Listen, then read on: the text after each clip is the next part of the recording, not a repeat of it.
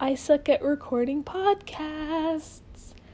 Hi, welcome back to the Life in Sav's Eyes podcast. I'm Savannah, and this is a podcast where we talk about lifestyle and teaching and anything else that I feel like talking about mental health, physical health. I talked about rentals last time. Um, I literally have had the goal of when I get out of school, I'm going to get the blog going again. I'm going to get the um, podcast up and going. And I've been out of school for almost a month and I had no ideas. I'm like, I don't know what to put on the blog. I don't know what to talk about on the podcast. Like, I've literally struggled so hard with inspiration, trying to figure out what I want to do, trying to figure out how I'm going to do everything. Anyway, I've had a couple podcast ideas pop into my head, so you're gonna get some podcast episodes coming, and I'm excited. However, I still suck at ideas for the blog. So if anyone has anything they want to see on the blog, which is at lifeinsavseyes.com, go check it out. Um, let me know. I could talk about teaching stuff. I can talk about I'm sure y'all are sick of mental health and physical health because that's all I talk about because that's literally all I'm dealing with right now. I can talk about college. I can talk about literally whatever. So just let me know. So today we're going to talk a little bit about true crime and a little bit about like cop shows, like cop TV shows, like the drama shows, because that's what I want to talk about right now. Um, anyway, let's get going. I don't know how many of you are into true crime. I'm obsessed with true crime. Before being on anxiety medication, I would research true crime to the point where I couldn't sleep. Now that I'm on anxiety medication, I literally watch true crime, police TV, stuff like that to go to sleep. So, I mean, a lot has changed. But those of you who are into true crime, do you have a true crime case that has just stuck with you for whatever reason? Like it's the one that you can tell everyone a ton of things about and it's the one that you like can never get out of your mind kind of a thing. I have two, and I'm going to talk about both of them today. Okay. First one is Ted Bundy, and I feel like a lot of people feel the same way about Ted Bundy as I do. If you haven't seen the Ted Bundy, what is it? Ted Bundy tapes on Netflix, it's amazing. It's a little creepy but I was obsessed. I watched them all. It's like four episodes. I watched them all in a day, and then I researched the crap out of Ted Bundy. And then the new movie, which I never can remember the name of, it's on Netflix. It's got Zac Efron and that cute little girl that I can't. She's not little. She's older than me, but she's so tiny, and I can't remember her name. Lily something. But that one's that one's amazing, and it's kind of creepy to see Zac Efron playing um, Ted Bundy, but he does it pretty dang well. Which is really scary because I always picture Zac Efron on um, High School Musical, so it's weird to see him play murder. Anyway, the Ted Ted Bundy is one that stuck with me. One because he was in Utah for a very long time. And if you don't know the Ted Bundy story, go watch the tapes before you finish this podcast. Like, I'm not going to go into depth about Ted Bundy because a lot of people know Ted Bundy. Anyway, but he was here in Utah in the 80s. He murdered a bunch of women. There was a lady up at one of the malls that he attempted to kidnap and she got away. And that's what finally convicted him. But at that point, he'd killed people in Colorado and stuff like that, so he was prosecuted in Colorado. But that always trips me out, especially because if you go through Utah cold case log online, like you can find a log of all the Utah cold cases, there are several on there that they either have never found a body or they found a body and they're like assumed killed. Like we assume they were killed by Ted Bundy, but we have no proof because Ted Bundy didn't confess to everything he did Uh, until he was about to be prosecuted, and even then, he didn't confess to everything. So they have bodies of girls that were murdered in the 80s that they're like, oh, we assume they were a victim of Ted Bundy's. And then there's girls who have been missing since the 80s and they're like, oh, we assume they're murdered and Ted Bundy buried them and we can't find them. And it's it's super creepy. It creeps me out. And another thing that kind of freaks me about Ted Bundy is there's no definite number of victims. They have a good I they have an idea, but there's no definite number. Like I said, you go on Utah cold case, there are several women who were who they've either found a body or they haven't in the 80s and they just assume they were killed by Ted Bundy because it was around the same time. But we don't know if they were actually killed by Ted Bundy. We don't even know. Maybe some of them are alive. Maybe some of them ran away. It's like a creepy thing. And there's no definite number because he could have done multiple murders and gotten away with it. It's it's a very creepy thing for me. And the other thing that creeps me out about Ted Bundy is he escaped prison not once but twice. And the second time he escaped prison, he made it all the way from Colorado to Florida and killed three people. One of them was a like 12 year old girl, which that one breaks my heart. If you watch the Ted Bundy tapes, the lead detective on that case gets super emotional. I literally bawled. Um, I can't remember her name, but I always will remember her face. Like, I'm talking about her right now, and I can picture her face, but I can't remember her name. But those ones, uh, that one is one that'll stick with me. Ted Bundy was creepy. He was a charmer. I mean, back in the 80s in Utah, I mean, he's a good looking guy. He had gotten baptized in the church.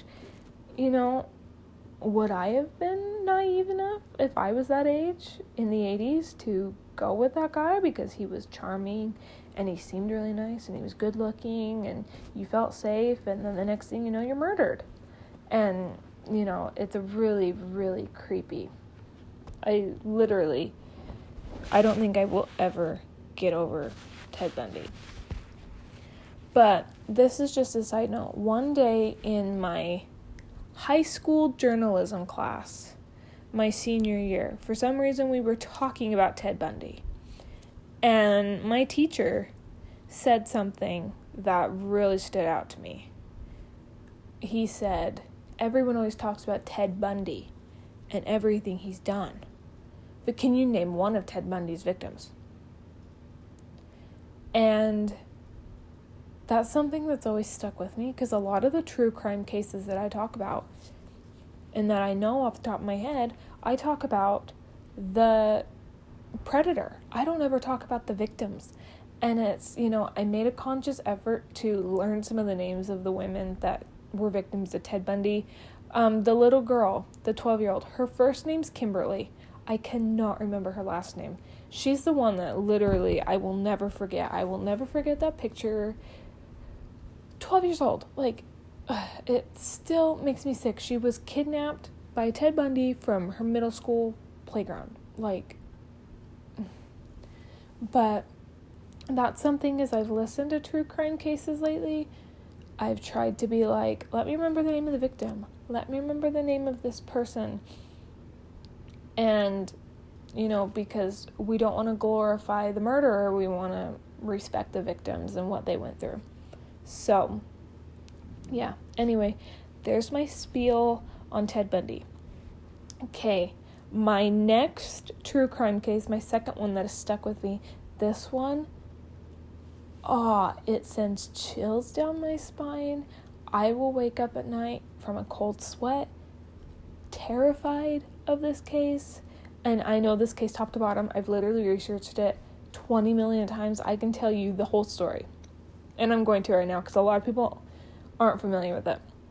So it's the Ariel Castro kidnappings or some people know better as the kidnappings of Michelle Knight, Amanda Berry, and Gina DeJesus. and we're going to talk about this case for a little bit. So, in Cleveland, Ohio, uh, it's got to be like 15 years ago. I can't. No, it's got to be like 20. I can't remember the dates. I can tell you everything that happened, but I can't remember the dates. Anyway, a young Michelle Knight, I think she was 20, 21. She had just lost custody of her son because her father, her stepfather, was da da da. I don't, he did something. I don't remember that very well and she needed to go to court to testify, go to family court to get her son back. And she had a friend that was supposed to give her a ride. The friend bailed. And so she started walking because she's like, I have to be there. I have to get my son back. And she loved this kid with all of her heart. So she's on her way to get her kid. She'd stopped at a family dollar to ask for directions to the courthouse. And there's this man whose name is Ariel Castro, and Michelle Knight was friends with one of his daughters. And Ariel Castro's like, hey, I'll give you ride. I'm going that way anyway. I'll just, you know, ride with me. I'll just drop you off at the courthouse. And she was so, oh my gosh, thank you so much. I'm in a hurry. I really need to get there. I really need my son, you know, da da da and he gets she gets in the car and Ariel's driving and he goes, "Hey, I have some puppies at my house. I want to show you these puppies." And of course, um, Michelle's like, "No, we gotta go. I have to get to the courthouse." And he's like, "No, just stop, see these puppies." So reluctantly, she went in the house, went to see the puppies, and he led her down to the basement, like, "Ooh, the puppies are down here." Anyway, um, he beat her and then chained her up and left her without food, water, everything for days. Lied about the puppies. There was no puppies. I probably should add that. And then he repeatedly abused her and R worded her. I'm not going to say um, the actual word because I know it's a trigger for some people. I'm not gonna say it, but y'all know what I'm talking about. He R worded her, abused her forever. And every time she tried to escape, sometimes he'd like leave her chains unlocked or leave the door unlocked. So she would try to escape, and every time she tried to escape, he would beat her. All this stuff. Anyway, she had been held captive alone for a year. And then a year later, Amanda Berry was working at Burger King. And it was the day before her 16th birthday. And she called her sister to come get her, and her sister couldn't come get her, and so she started walking home. And it was late. She just finished her shift at Burger King, and Ariel Castro came up and asked if she wanted a ride, and she said, Sure, I'd love a ride. And he, again, Amanda knew one of Ariel's kids, so she felt safe. And he took her to his house, lured her with the puppies. She got in there, um, was chained and beaten and R worded, and was put in the bedroom right next to Michelle. At this point, Michelle was no longer in the basement, she was upstairs. And I think Amanda was in the basement for a little bit and then taken upstairs. And so at this point, he has Michelle and he has Amanda. And they're in separate rooms, but he's abusing all of them, both of them, R wording them. Just horrible man. And there were a couple times where Michelle had gotten pregnant and he would force her to miscarry. He would starve her, throw her down a flight of stairs, throw weight at her stomach, all this stuff to make her miscarry because he didn't want her child because she was ugly. Anyway, a year later passes. So he's had Michelle for two years, he's had Amanda for a year. Gina DeJesus is going home from school with one of Ariel Castro's daughters. They were best friends. They're walking home from school. They decide to stop at a payphone and call um, Ariel's daughter's mom, because Ariel and her mom are divorced, so they call the mom to see if the daughter can go with Gina, go home with Gina. And she called her mom on the payphone, and her mom said, No, you need to come home. And at that point, they had gone their separate ways. Gina was going to her house, and um, Ariel's daughter, Gina's friend, was going to her house. Anyway, Ariel Castro comes up to her after she gets a little bit down the street, offers her a ride. It's her best friend's dad. She felt very comfortable. Was like, yeah, sure. And she's 14 at this point. So she's little. And again, he takes her to the house, lures her with puppies. Come see these puppies. And she goes in, was chained in the basement, and then taken upstairs, and she shared a room with Michelle. And he beat her and R worded her and tortured her, and he kept those girls in captivity for 10 years, giving them very little food. They had no clothes on. They he would give them a TV and if they ever wanted anything from the store he'd get it to them, but they had no windows, no light. They were chained, very little food, very little water. They were using the restroom in buckets. They never got to shower. They were just living in this horrible captivity. And he would beat them and R word them every day. And eventually, at one point during the captivity, Amanda got pregnant. And um, Ariel let her have her baby because she's blonde and gorgeous and beautiful. But Michelle had gotten pregnant several times, and he always um, forced her to have a miscarriage, basically aborted the baby every time. And he let Amanda carried the baby to term, everything, almost kind of forced her. I don't know if Amanda even wanted the baby. Anyway, Christmas Day, Amanda goes into labor. And I don't know how old Amanda is at this time. I think she's like 20, 21. I could be a little off. Anyway, he forces Michelle to deliver the baby in a plastic pool and basically tells her if this baby dies I'll kill you. And baby came out blue.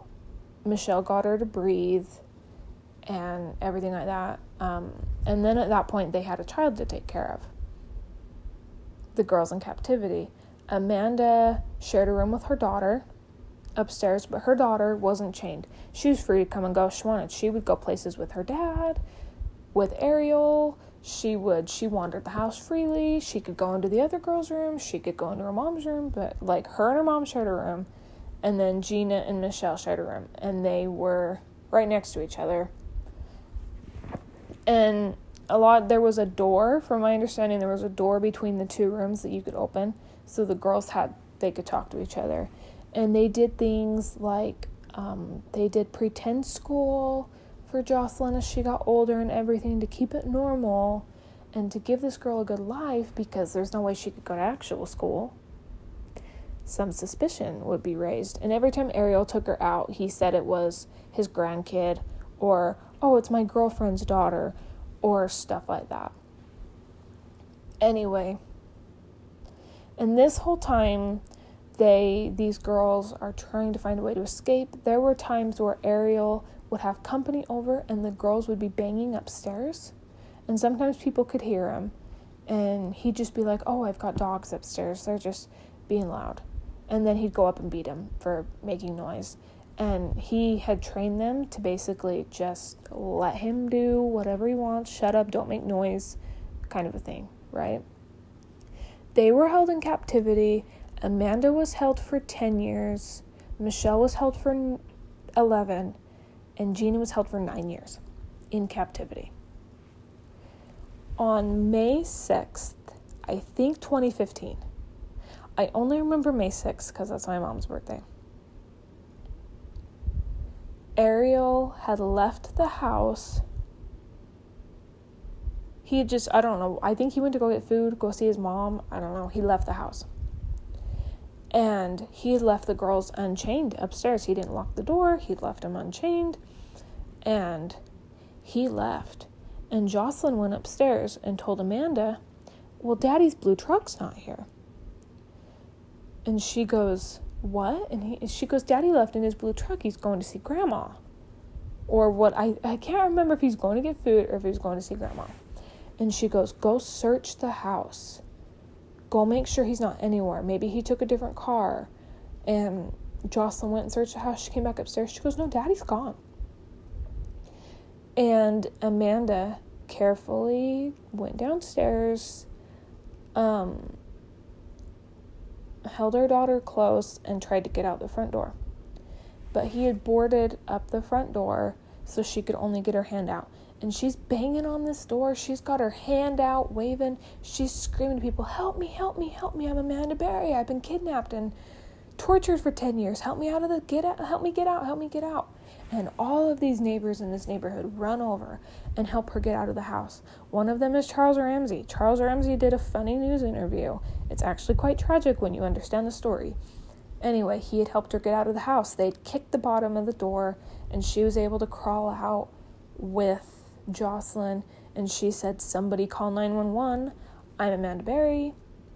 And she had gotten a phone called 911. You can listen to her 911 call. She's you can tell she's relieved. I'm here, I'm free. I'm Amanda Berry. I've been kidnapped for 10 years. I'm here, I'm free now. And um, Charles Ramsey called 911 and everything like that. And the police came and got Amanda and her daughter. And Amanda's like, There's two other girls upstairs. It's Gina DeJesus and another girl. And mm, I didn't add this. I probably should say this. Amanda's family searched for her forever. They put signs out, they did everything they could. Her mom was on national television all the time, getting the word out about her daughter. Her mom actually passed away while she was in captivity, which is very tragic. And then Gina's parents were the same way. Gina's parents were always on TV, always getting the word out. We're never letting people forget their daughter. They wanted to find their daughter. Michelle's parents, when she went missing, they were like, oh, she probably ran away because she didn't get custody of her daughter and let it go. Like her son. Sorry, not her daughter. She didn't get custody of her son and let it go. Ah, literally like horrible people. Like they were like, oh, she probably ran away. Whatever and she's literally being tortured, so that's cool. Anyway, so she's like Gina DeJesus and another girl, and the cops went in the house. They busted the door. They went upstairs. Um, Gina and Michelle were freaking out. They could hear him be like, "It's the police! It's the police! You can come out!" But they're freaking out,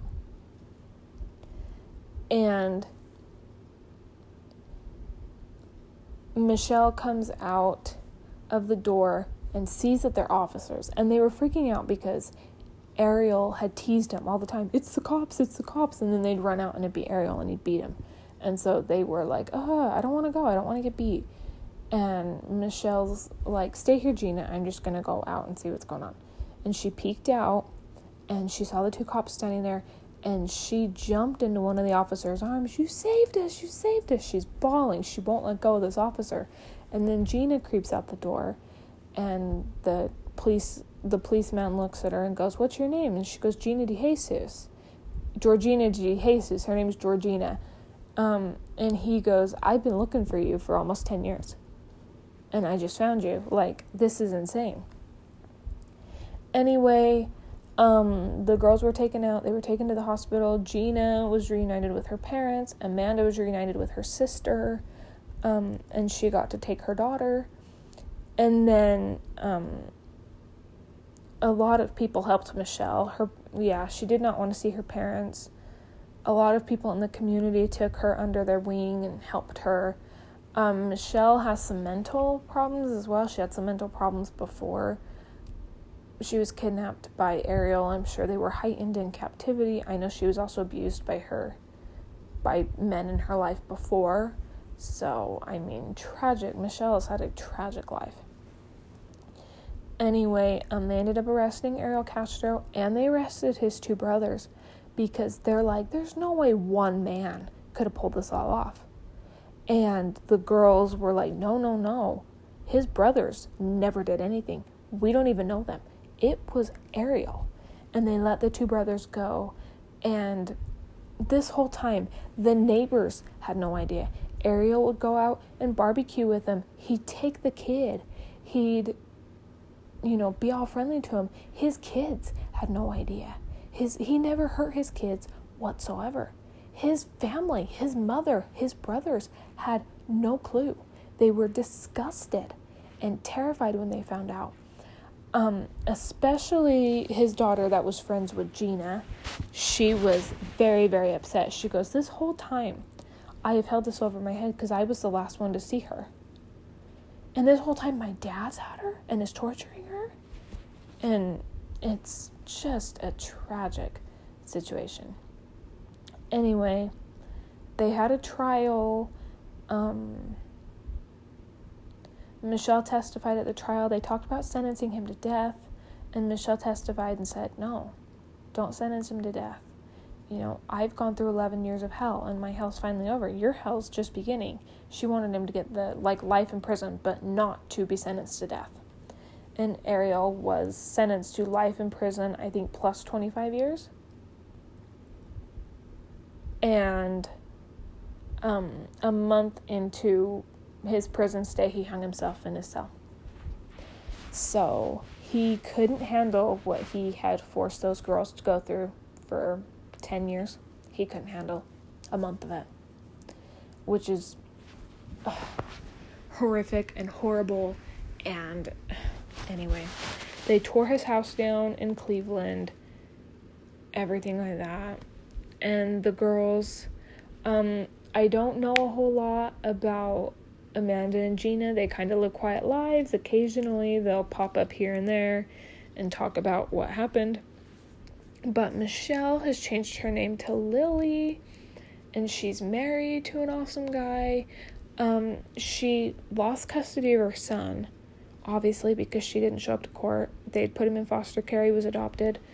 Um, she's never gotten to see her son again, and her son's the one who got her through the captivity she went every day like I got to do this for my son, I got to do this for my son and then she got out and he was adopted and everything and she struggled with that for a little bit. I don't think she's ever gotten to meet him. I think they were waiting till he was 18. I don't know how old he is now.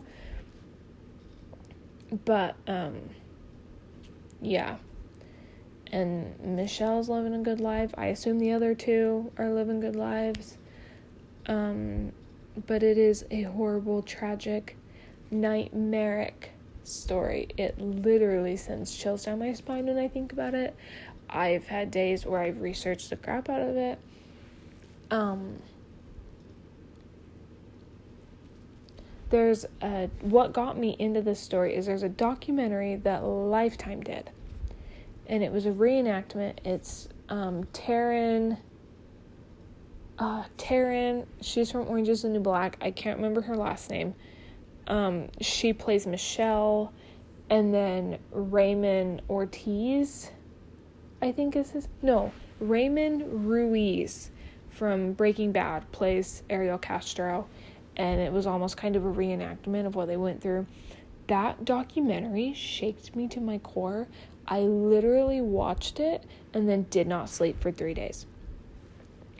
I watched it when I was young. I watched it when it first came out. I think I was oh, I think I was 15.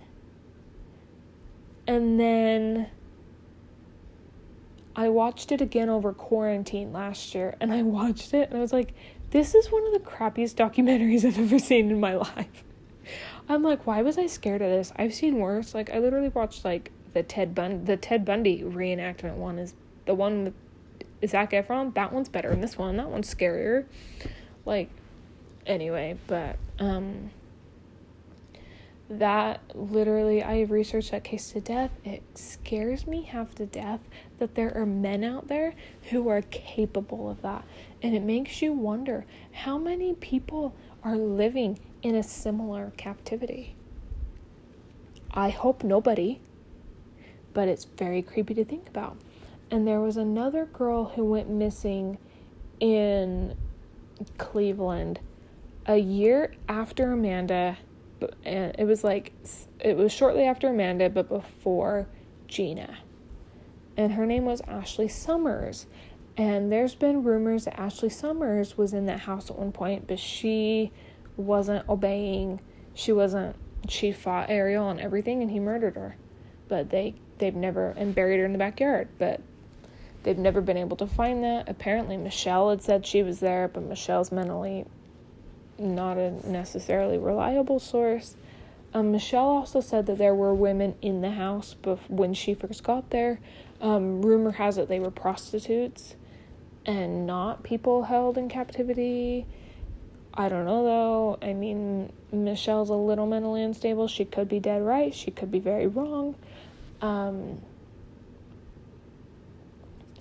it's it's a case that literally shakes me to my core. Uh, I I it makes that I will never get over that one. That's my number one true crime case that sticks in my head. Ted Bundy's a second. It's uh, it just the fact that somebody has the capability to do that and then it makes you wonder how many other people do it, you know? And I'm again, like I said earlier, I hope nobody. I hope nobody is living an Ariel Castro type nightmare. But it makes you wonder. And and it heightens my anxiety a little bit. But i'm doing better now that i'm on medication so i'm handling things better. Anyway what i've learned is don't accept rides from strangers even if they're your friend's dads.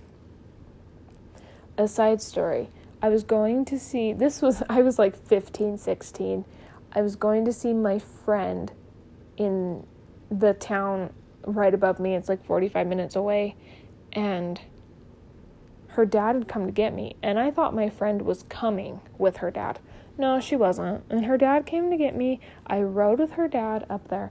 And I was terrified the whole time. I'm like, is he going to Ariel Castro me? He didn't. I was fine. I made it to my friend's house. We had a fun weekend. Her dad has problems, but not those problems we're good. He just has drug problems and other things. And yeah, she doesn't talk to her dad anymore. Anyway, I'm not going to go into detail. That's not my story. Anyway, um, this is another side note. Um, another similar true crime case to the one that I just talked about. Uh, what is her name? I can picture her face. I cannot remember her name for the life of me. She was kidnapped at 11 and held captive for 15 years. She had two kids in captivity. Um,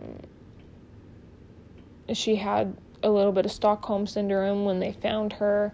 It took a long time for her to say who she was. Once she said who she was, um, she was reunited with her family, but it's creepy because she'd literally, at that point, been with her captor longer than she'd been with her actual parents. And that's a very similar true crime case. It's really scary. Jaycee Do- Jaycee Dugard, that's her name. That's another one. If I'm not gonna talk about that one, but if you want to research that one, that one's really creepy. That one also scares me very much.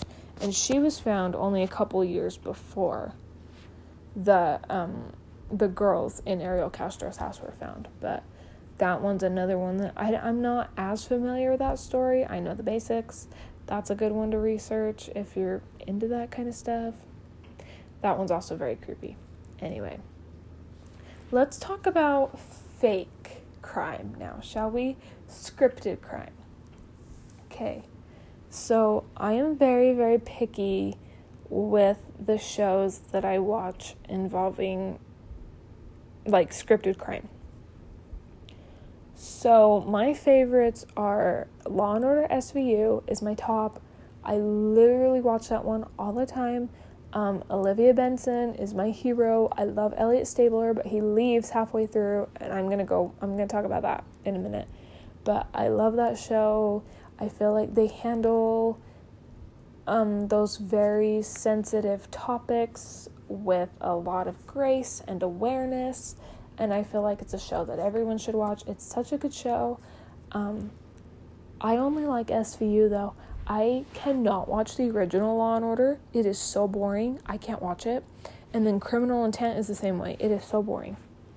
And then there's like other ones that only went on for one season. I've never watched those, but SVU is my jam. However, they just did organized crime with Elliot Stabler. Elliot Stabler came back and he's doing and he joined the organized crime task force. And so I'm sure everyone's familiar with SVU, but there was this detective, Elliot Stabler, who was on SVU. He left at the 12th season. They're on like season 21 right now. He just came back. And he was on a couple episodes of SVU and um, some he had a tragedy happen in his family and he had left the police force for a long time and moved to Rome with his family, had come back, something tragic happened to his wife. His Spoiler alert, Kathy Stabler was murdered. I was not going to say that, but I slipped. I slipped. Anyway, his wife was murdered, killed in a car bomb. Very, very sad. I love Kathy Stabler. Um, some people ship Olivia Benson and Elliot Stabler. I'm all about Olivia and Kathy. Like, Anyway, I'm very sad that she's dead. Anyway, so he joined the organized crime. He organized. He da, da, da, he joined the organized crime task force to find the person who murdered his wife and bring him to justice. And the whole season, the the season just finished. It follows this man named Richard Wheatley and his crime task force, like his organized crime underground, he has his kids involved. He killed his father because his father was going to tell on him. And then um, Richard Wheatley's ex wife, Angela, was like giving Elliot clues. Her and Elliot made out, which was kind of gross. And then it came out that Angela killed Angela killed Kathy. Spoiler alert. I probably should have said that first. Angela killed Kathy. She planted the car bomb. But she only did so because Richard said that Elliot killed her son, which was not true. Richard killed her son. So, anyway, at the end of the season, they put Richard and the two kids away and they're they were being arraigned last we saw them, they were getting ready to prep for that case.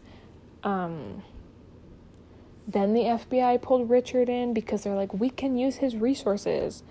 And they ended up getting all the charges dropped except for the murder against Kathy because the whole New York Police Department stood up and was like, no, you can't let him get away with this. Brother officer, you can't let him get away with this. Anyway, he's being charged for Kathy's murder, but nothing else because the FBI saved his sorry butt, which is dumb. It's pretty sad that if you've got resources, the FBI will let it slide, even though you've done horrible things. Anyway, um, it ends on a really big spoiler. I'm not going to say what happens. I already said way too much, but I'm obsessed with organized crime, Law and Order Organized Crime. It's on Hulu. If you haven't watched it, you need to go watch it. You need to start with the episode of SVU though, where Elliot comes back, and then go watch Organized Crime. But it it's so good. I literally am obsessed. I am sad that it's over, but that one's my new favorite, and I'm I'm I'm about at the point where I'm gonna go rewatch it. And I love Elliot Stabler back in action. I've missed him. Now he's back. Anyway, but I also I still love SVU. And then Criminal Minds, I like Criminal Minds. Criminal Minds is great, but only in short periods of time. Like I could sit and watch SVU all day and be fine. Like I can watch probably 3 episodes of Criminal Minds before I'm like, okay, I feel a little dirty. I need to watch something else because they get really dark in Criminal Minds. But it's fascinating because Criminal Minds focuses on the psychology like of the of the killer or um, attacker, they focus on the psychology to try to find the the attacker. It's really it's awesome. I love that show too. Again, it gets really dark really quick, so I can't watch it for a very long period of time. But I love um, Criminal Minds. I have a friend that watched all of Criminal Minds, and I'm like, I don't know how you did that because I have to like take breaks in between. But those are my three. I've watched like NCIS. That's boring. Blue Bloods, boring. Chicago, Chicago PD, all that crap, boring. I'm like, SVU, organized crime, and Criminal Minds. That's it. That's all I watch. anyway, I went on for way too long, but I have to add a quick side note. The Criminal Minds episode that is based off of the Ariel Castro kidnappings, that one is very sad. But it is worth watching. And It is also very good. Anyway, I have talked for way too long. I can literally talk about true crime for ages or these crime TV these scripted TV shows about drama crime that I love. But I'm going to end it there. Um thank you for listening to me ramble about true crime. I love true crime. If you want to hear more true crime, let me know. I can talk about some more. I can go into detail about Jaycee Dugard if or Elizabeth Smart's another case that I'm really into. I'm more into the kidnappings than the murders. And then there's this unsolved murder of a girl. Um, there was a song written about her. Um, we can talk about her later too. You guys want true crime? I can give you true crime. Um, I'm not becoming a true crime podcast though because I don't want to be in that dark place 24 7. Anyway, but thank you for listening. I hope you enjoyed. If you like this, please feel free to follow on Instagram and Twitter and TikTok. I've been really into TikTok lately. I'm at Life in Sav's Eyes on all of those platforms. You can also follow my blog, lifeinsavseyes.com.